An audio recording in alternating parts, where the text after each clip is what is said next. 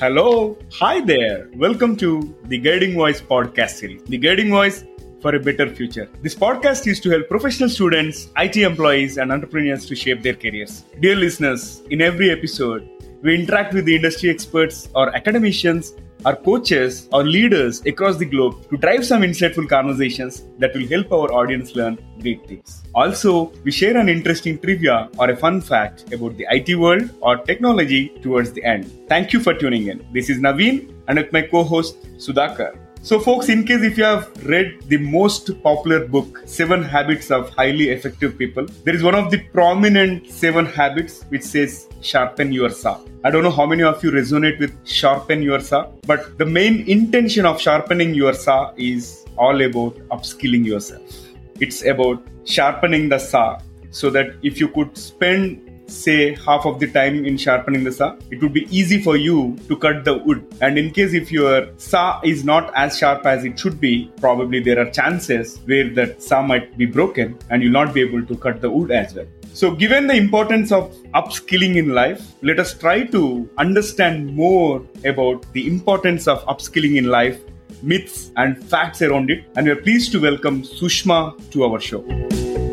Sushma Mamindlapalli is the co-founder of Proxel, a learning and development hub for professionals who look forward to leadership and self-development through continuous learning. She is a transformation coach, life skill trainer, speaker, and an aspiring author. Over the period of her professional journey, Sushma has trained and coached hundreds of global professionals to upskill themselves. Sushma is joining us from Colorado, U S A, and will be talking to us about the importance of upskilling in anyone's life. Sushma, welcome to our show.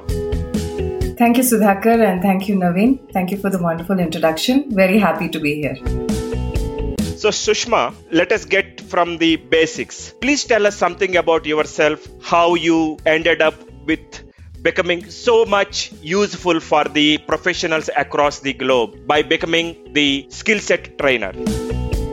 Uh, sure, Sudhakar. So I have been a transformation coach and a life skill trainer for close to seven years now. And what I exactly do as a transformation coach is my focus is on upskilling in soft skills in the area of self-development and leadership. I have over a decade of corporate experience between India and U S A. So what I have learned in my journey is that no matter what skill you learn, the transformation has to happen at the core of the person. There have to be subconscious shifts in order for the transformation to be permanent. For example, it could be organizing skills, time management, stress management, more advanced skills like applying your emotional intelligence to different situations, critical thinking, decision making. All of these are skills, life skills, which if learned just at the surface like any other technology or a computer language, there's a good possibility that they might drop off over a period of time when life happens or, you know, life just gets busy. So it's important to make sure that that transformation happens. And that's one of my objectives when I do a learning Learning program. That's the kind of commitment that I expect from my participants as well as the commitment that I give. And uh, you know, what I am really passionate about is helping individuals bridge those skill gaps in these professionals and personal lives so you know that they can become their best and successful selves. And what keeps me going is my desire to make a difference where it matters. Every participant that I work with, the fact that I'm able to help them improve in life is the biggest satisfaction that one can ever have in their work. So after making my journey as a freelance coach for several years, so that's how I started. Two years ago, I co-founded the company Proxel along with a partner from India. Uh, so a little personal background about myself. I am from India, currently a citizen of U S A. I was born in the Middle East and I had my schooling there until I was eight years old. And then my family, we moved back to India. I completed the rest of my schooling, my bachelor's degree, and I started my career in India. And uh, since then, it's been like more than fifteen years of working in my areas of passion. Uh, so I eventually moved to U S around nine years ago, and now I'm settled in the state of Colorado. Excellent. So you had the opportunity to have the experience of both East and West and also the Middle East. Amazing. So Sushma, please tell us a little bit about Proxel as well. What do you guys do with Proxel? Sure, Sudhakar. So Proxel is a learning and development company, and Proxel right now we have two locations in U S A and India. So in India, it's uh, all the operations are from Hyderabad. And I have a partner, her name is Sudha Koluru, who has ten plus years of training and business development experience. So around two years ago, I was very fortunate to kind of sync up with her and share ideas. And we were very excited to get started on the company. And I think uh, her experience, her expertise, and the way our uh, thought process matched kind of really encouraged me to start my own company and, you know, kind of go on the journey of entrepreneurship. And so we as a team, we manage all the operations in serving the clients across the globe. So I here from Colorado, U S A, manage the U S operations, and she does from India, and we also handle global clients as well in other countries. So we offer training programs primarily for corporate clients and educational institutions. So we work a lot with students and professionals, and we occasionally also have some programs that are rolled out for individuals. So uh, as I had mentioned, our primary area of work is soft skills. So it's completely non-technical. And uh, we work with strategic partners. So depending on the requirements of a particular training, we bring in partners from our circle of trainers who are well-renowned and reviewed. And uh, they help us through completion of the program. So it's more an assignment uh, basis. So what is special about Proxel, I have to tell you this, is when we created this company, our main idea was to propagate the message that all skills are important. No matter which walk of life you come from, you could be a professional, you could be a homemaker, you could be like the most successful uh, entrepreneur, or you could be a student. That life skills are extremely important for everyone, and that has been the focus when we create our learning programs as well, because we wanted to be able to help and serve all groups of people, all groups of participants, and they should feel like they're really drawing value from it. So that is one of the reasons why we offer one hundred percent customized programs. So we work one-on-one with the clients to understand their requirements, and it's almost like we build it off of a very basic template, and it's completely customized for them. And we are focused on bringing transformation through experiential learning. So all of our programs are pretty much spaced over a couple of weeks, where we allow the participant to absorb what we are sharing, kind of practice it. And I'm sure you've been in a lot of workshops and trainings, Naveen and Sudhakar, where your experiential learning is what makes the training program more memorable. You're able to relate to it better. You're able to learn through reflecting upon what exactly you're doing. So that kind of gives you a more subconscious understanding of the entire concept that you're actually learning. And it's not like a regular classroom learning at all. So our programs are very result-oriented and engaging. And not just the training, but we have a three sixty degree assessment, which starts with a pre-assessment for the candidates. We do on-training assessments uh, periodically, and we also have post-assessment and post-training support that we offer, which is actually the favorite part for the clients, because most training programs end with the program itself. But we go back after a couple of months to see how the participants are doing, what kind of improvements the management is seeing. It could be student organizations or corporates. So uh, absolutely, it's been a wonderful journey for us so far, but as a part of Proxel. Uh, two years just flew by, and we're looking forward to a very bright future. That's an astonishing journey, I would say. And this reminded one of the conversations Sudhakar and I had with a popular uh, salespreneur. And he spoke about this entrepreneurship, um, which is about when you are working for a corporate, uh, we always think grass on the other side is greener and all. And in this context, like we always strive to earn more money with less efforts. And with that in mind, we get into this entrepreneurship. And uh, given the amount of efforts that you guys are putting in terms of offering the experiential learning, devising a customized training plan or program, running it, executing it, it's all not that easy. It's very, very humongous. And when you already have a lucrative corporate job in hand, what made you to take a plunge into this entrepreneurship?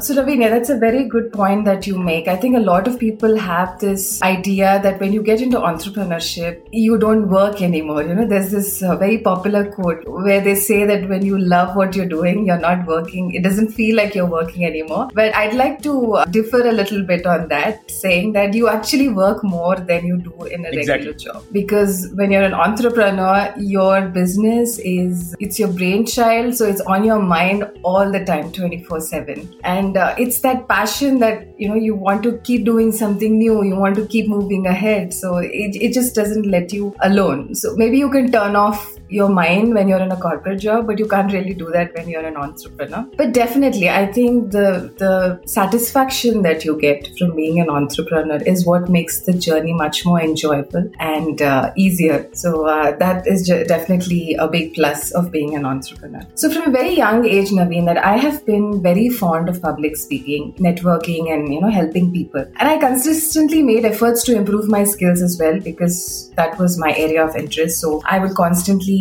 you know, educate myself or participate in programs where I can be a better and an impactful communicator. So after graduating college, I would, co- you know, often go back and mentor students and share my experiences with them when I started a, my corporate journey. And, you know, even during my corporate journey, I had held many positions where I was a trainer or I would help other people. So I was a business analyst for more than a decade. So a lot of it required me to coordinate between different project groups and different people. So it always made me happy where I could help. So not just the technical aspect of, uh, you know, project work, but it was more the interaction and, you know, the association that I had with my team members that kind of really uh, used to make me very happy. That was like the happiest part of my job. Uh, so I think around seven years ago was when I, you know, seriously decided that I wanted to pursue coaching and training as a profession. So what I did is I started equipping myself with the necessary expertise and knowledge with the focus on self-development and leadership. So these were main areas that were very close to my heart, you know, self-development and, and leadership. And uh, I also uh, coach on one aspect of leadership, which is self-leadership, where I believe that no matter what your designation is, what your title is, what your position is in life, you have to lead yourself first, and then everything else will follow, and all the other success will follow you. So I started exploring different strategies, and I developed my own self-improvement methodologies, which are influenced. You know, I've worked with Dale Carnegie instructors here in the U S A. So I had the opportunity to work with them on site and in-house with different clients. And it's very interesting because, uh, you know, being such a big brand name, they have a lot of different groups of participants that come in. Right from, you know, daily daily wage workers up to corporates and leadership team members from the biggest organizations. So that was a very enriching experience for me. And I'm also certified in R E C B T, which is Rational Emotional Cognitive Behavioral Therapy. This is a very popular methodology that's used in psychotherapy. And I'm certified from the Albert Ellis Institute of New York. And uh, this kind of also kind helped me to improve my approach when I do training. So all of these influences and my own personal experience of corporate, of being a Toastmaster, all of these put together uh, really helped me to personalize the experience of training, because I've been there, I've experienced it, I've faced those hardships and challenges of meeting requirements from this demanding world. So it makes it makes it easier for me to understand a participant's perspective, and I think that has definitely helped me connect better. And now looking back, uh, Naveen, you know, I, I really feel proud of the decision that I made to make a career shift, because today my biggest motivating factor is the satisfaction that I'm able to help someone. And what I enjoy the most in this journey is that it's a self-discovery in many ways. Okay, in this profession, you must practice what you preach. It cannot be different, because otherwise you You cannot really be an effective coach. You know, a lot of people think of training and coaching as just another profession, but I think at another level, there is a lot of emotional connection that you have to make with your participants. It's only then that they will learn and hear you really, not just listen and forget, but, uh, you know, absorb what you're saying, remember it, and make that effective in their life. So every set of participants is different, and each of them have something unique to offer. This is also another thing that I always share with my participants. They think that, okay, you're the mentor, you're the coach, Sushma, you tell us, we will learn. But no, it's a, it's a two-way street. There's so much that everybody has to offer, even though they may not be aware of it. So I learn as much as I share in my tra- training programs. So it's an absolute delight, Naveen. Thank you for asking me that question. Yeah. Sure, my pleasure. So connecting to one of the responses that you mentioned, like being a coach is not easy, and you have to practice what you preach, and you have to constantly upskill yourself to be able to serve your clients better, right? So can you share the importance of upskilling in somebody's career or life in your own words?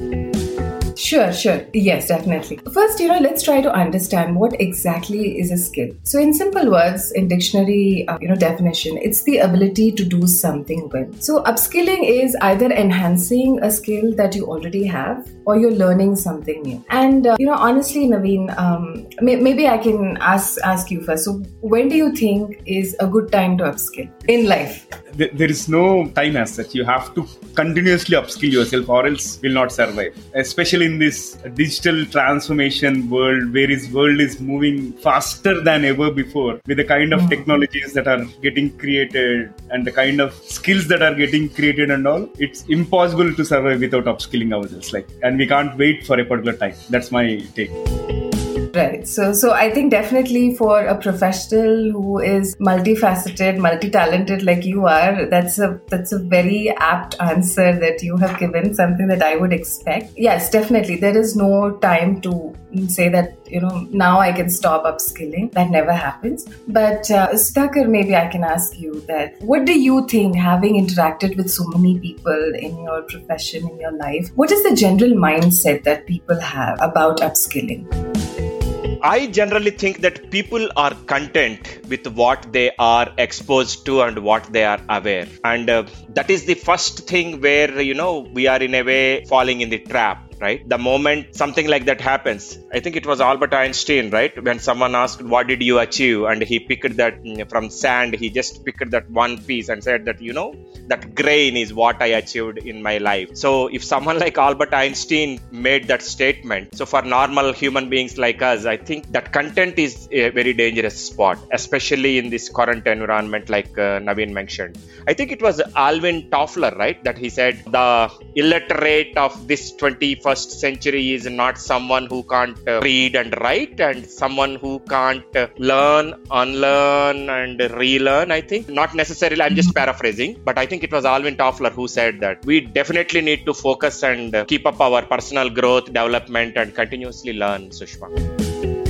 Right, right. Absolutely agree, Sudhakar. And uh, I think it's interesting how, you know, there is so much focus on extracurricular activities, all-round development, learning new things, while a child is growing up. Okay, when we have kids in the house or when we see kids, we are constantly focused on what are you learning, which class are you in, what is your favorite sport, or there's so much focus on that. But interestingly, it all stops when the same child becomes an adult. And when I say stops, what I mean is that once people leave the education system, they think that their learning days are over, and it becomes more of focus on survival and success. So just learn what you need to get a good job, or to uh, you know, get that next promotion, or to move up the corporate ladder, or get a better job, get a better salary. So it becomes very uh, limited in terms of what somebody wants to learn. Whereas when you're a child, there's a lot more fascination to learn more things. You apply it or not is a totally different topic of discussion. But uh, you know, I personally feel that upskilling is something that takes a backseat, sadly. And And there's more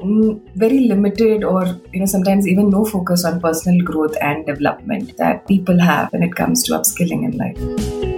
Yeah, Sushma, you touched upon a very good point that, you know, during the childhood days, we focus on learning, because the moment we get a job or something, I think we believe and we get into that shell where we think we got what we wanted to. And I think that we consider that as the destination than as a milestone to go to the next level, right? And especially for adults, that becomes more a norm as you get more age or you, as you get older, I would say. Now we know right. The problem statement. You know, mm-hmm. Once we get into professional world or once we get into adulthood, we stop. Mm-hmm. I'm not generalizing, but most of us stop focusing on our upskilling activity. Why do you think people don't consider continuous learning as an important activity? So now we have the cause. So how to ensure that we address that now, Sushma? Sure. So, uh, Sudhakar, I think that from my experience of working with different professionals, or, you know, just in general, you know, interacting with people, what I have learned is that people have many myths about upskilling. So I think today I'd like to talk about like the top two myths that I have come across. So the very first myth is that upskilling is only for working professionals. This is what a lot of people think. So when you talk about training programs, learning programs, anything, they're like, I'm either not in the workforce, or my role does not demand me to do that kind of uh, you know activity, So I'd like to explain that with an example. So let's say uh, Naveen or Sudhakar, when you were younger, okay, and when you were more financially dependent on your parents, and say you want to buy a new mobile phone, what would you do typically? So do you want to share a few ideas? What would you do? How would you go about presenting the idea to your parents and uh, you're convincing them to buy you the mobile? When we were child, you know, when we were really at the children's stage or the, at that younger age, I should say, you know, we did not use PowerPoint presentations, but definitely created a business case on why we should be getting that mobile phone, right? Anyway, Naveen and Sushma are much younger to me, but uh, when I was growing up, there were not uh, mobile phones that are so common. You know, nineteen ninety-nine, when I got into professional work, that is when the mobile phone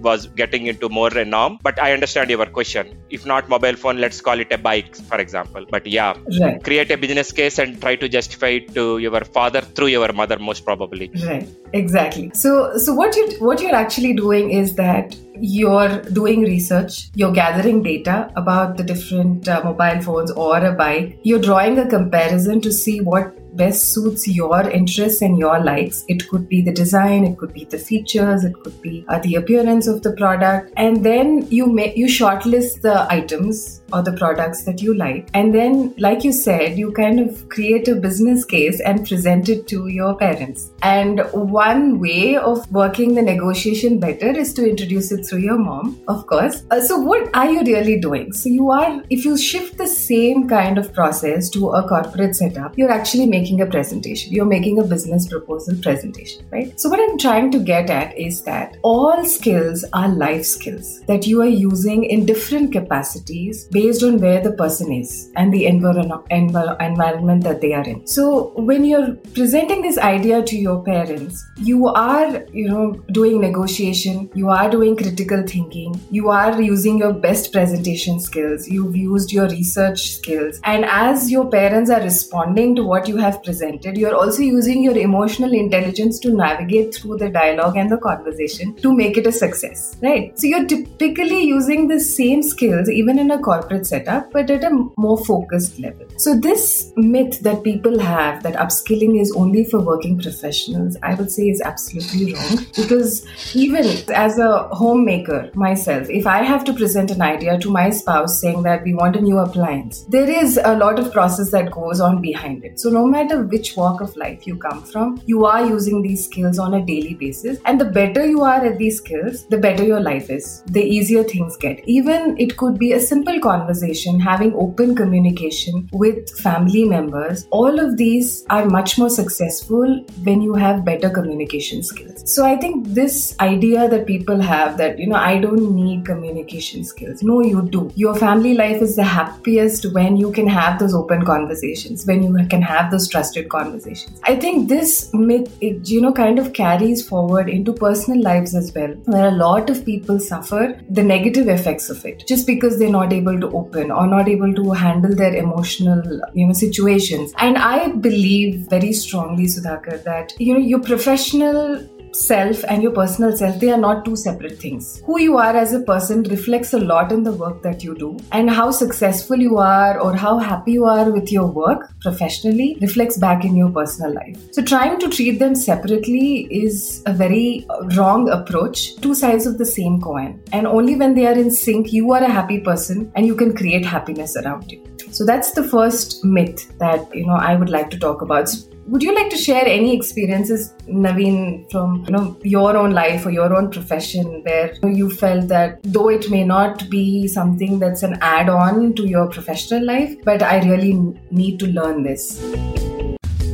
Yeah, especially now that my villa construction is going on, I have to learn okay. dealing with people who are not so educated, right? Because we always have this polished communication, okay, wherein mm-hmm. everybody is sensitized about emotions and dealing with uh, emotional quotient, emotional intelligence, so on and so forth. But that kind of thing will not work when you are um, dealing with people at a, uh, who are at the ground level within the skilled sector, I would say. When I say skilled sector, in the construction field or probably plumbing and all, right? So you need some sort of special attention and I would say special vocabulary as well to deal with them and get the task done. It is not easy, as easy as how you deal with the corporate uh, employees.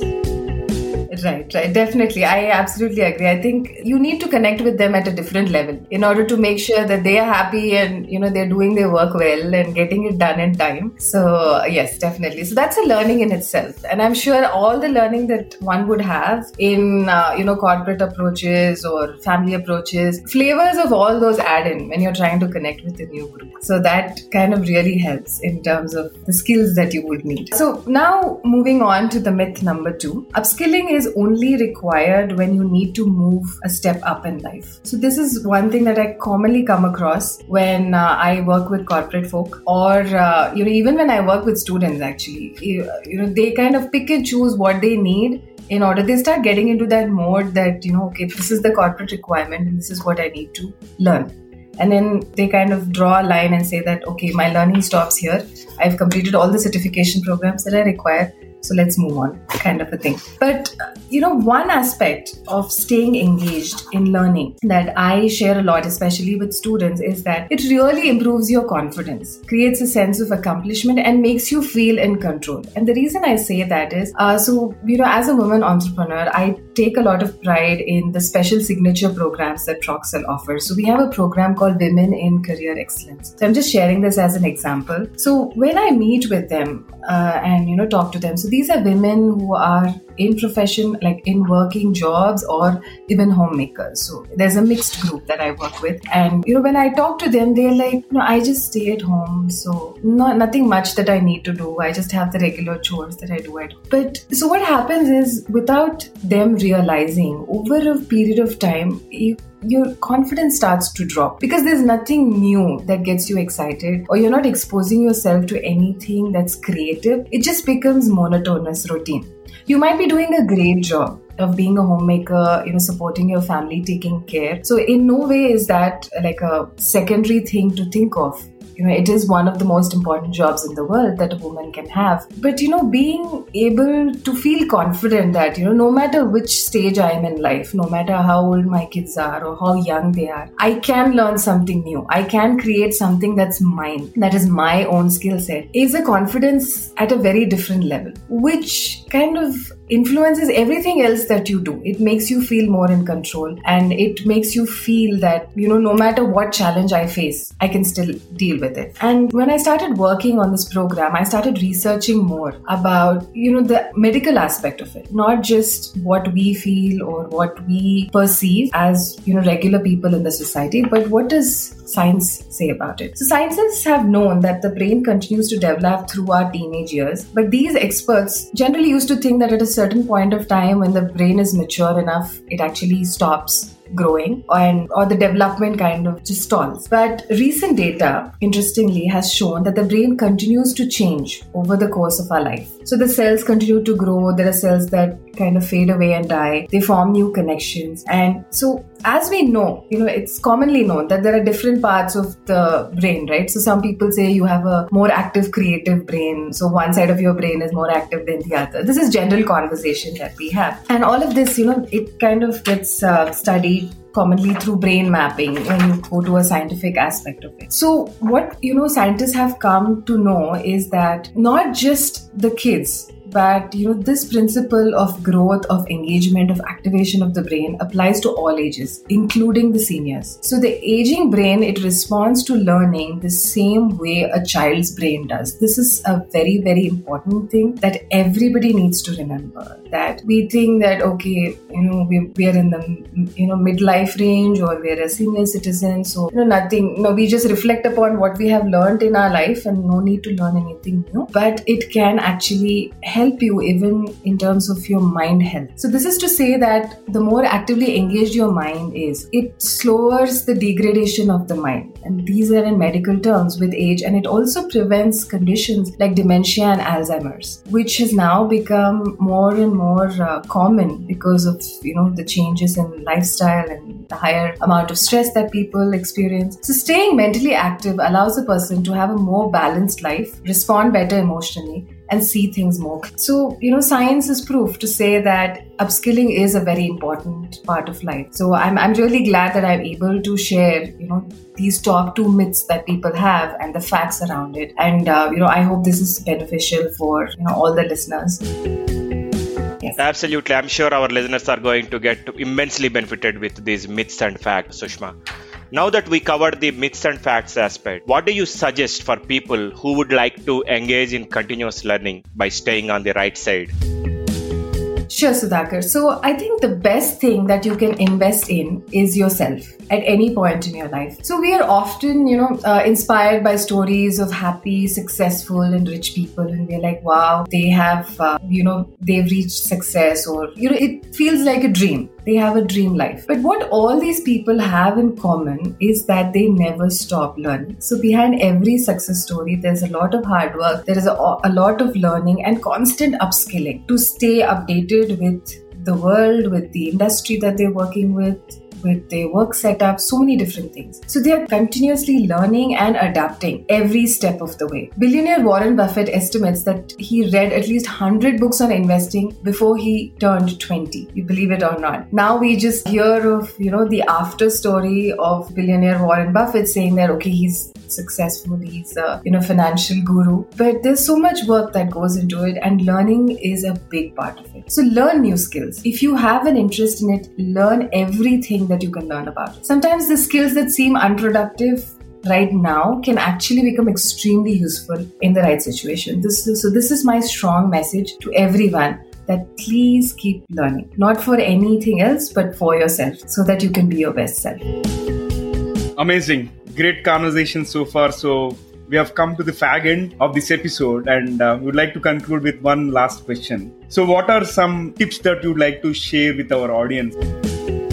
Yeah, thanks, Naveen. That's a, that's a great question to finish with, and I'm very happy to answer that as well. So I'd like to share a few tips. So maybe around like four tips. Let me share the top ones that I have always on my list. So the first one is allocate a budget for self-improvement. Okay, a very common thing that we are often told by our uh, adults or our well-wishers is budget, budget, work with the budget. And we have budgets. If you think of it, we have budgets for shopping, we have budgets for entertainment, we have budgets for vacations in a year. Probably the only thing that comes lower on the priority list is a budget for self-improvement. So my, you know, very strong message to all the listeners is that please allocate a budget for self-improvement on a monthly basis. It doesn't have to be the same every month. Maybe you could spend it towards buying a book in one month, or maybe uh, sign up with a learning program, or maybe sign up for a certification, or attend a seminar, attend a workshop. But please do allocate some budget, monetary budget, in order to invest it in yourself to learn something new every month.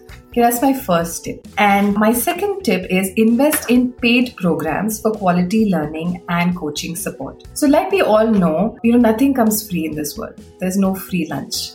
So if there is something that is offered free to you, definitely it could be of value, but you have a better quality, you know, now with the growing trends of online content and influencer accounts that people have on social media. There's a lot of valuable content that Is, is circling around on the internet. But a proper structured quality learning happens only when you invest money.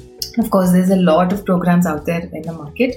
So it's up to you to find what suits you best. But if you think of it, okay, even the best sportsmen in the world, the number one champions, they require coaches. Why do you think that is? Sudhakar, would you like to uh, share your thoughts on that? Why do you think even like the number one tennis players or the top cricketers require coaches in their life? They already know everything, right? Yeah, it is always to provide that outside-in perspective is how I would put it, uh, Sushma. Because it is always easier for someone outside to bring in that perspective to see, hey, you are doing really good at one, two, three, four, five, six, seven, eight, but in nine and ten, these are the places where you can focus on. And if I am really in that transactional state, I don't think I will be able to have better appreciation of those gaps. Right, absolutely perfect, Sudhakar. You you just nailed it. Because when these, you know, successful sports people, when they have coaches, what does the coach do for them is that the coach doesn't work on the skill.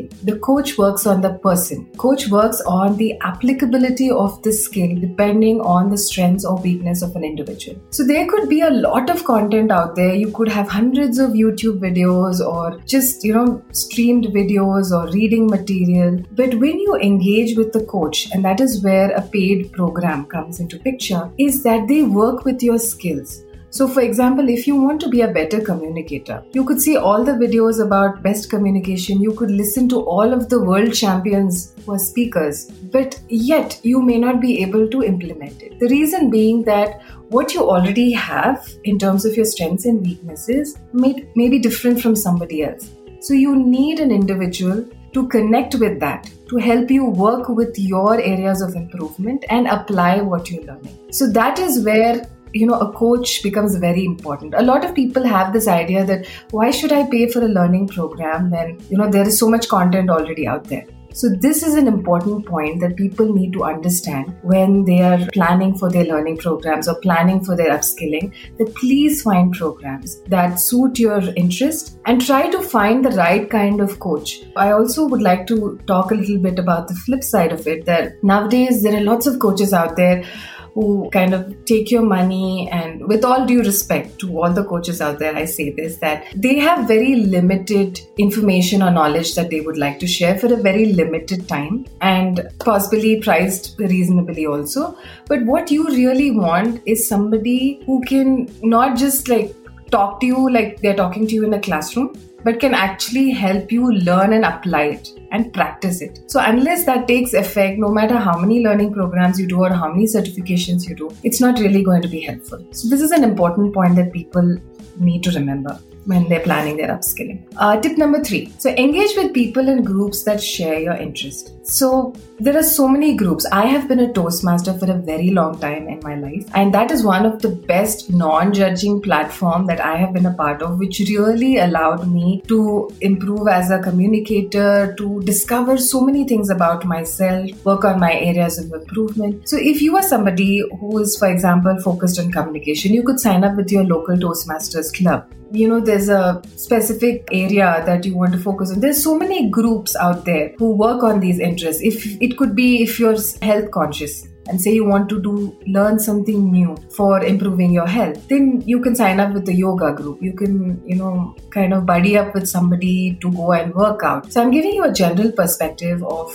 any new skill that you would want to learn or practice, but engage with people, interact with them. It's not just for the purpose of the learning itself, but there's so many other things that you learn from experiences of other people, which makes your, your journey, your learning journey more holistic, more all-rounded. Okay. So uh, tip number four, that the last tip that I'd like to share is, if you do not have that kind of flexibility. So I've spoken about paid learning programs, and you know, Proxel does a lot of paid learning programs. We also do free workshops as well. So if you feel that, you know, I have too many commitments, I don't have the financial flexibility to uh, allocate that kind of budget or spend money on myself, then you then your last resort is there are lots of free resources out there. And with the internet, the world is at your fingertips. So find people, find influencers who are offering that kind of service where they give you value for free, value content, value information, value tips. So there are a lot of, you know, wonderful people out there when you go into professional platforms like LinkedIn or other social media, like Instagram is quite popular. There are businesses and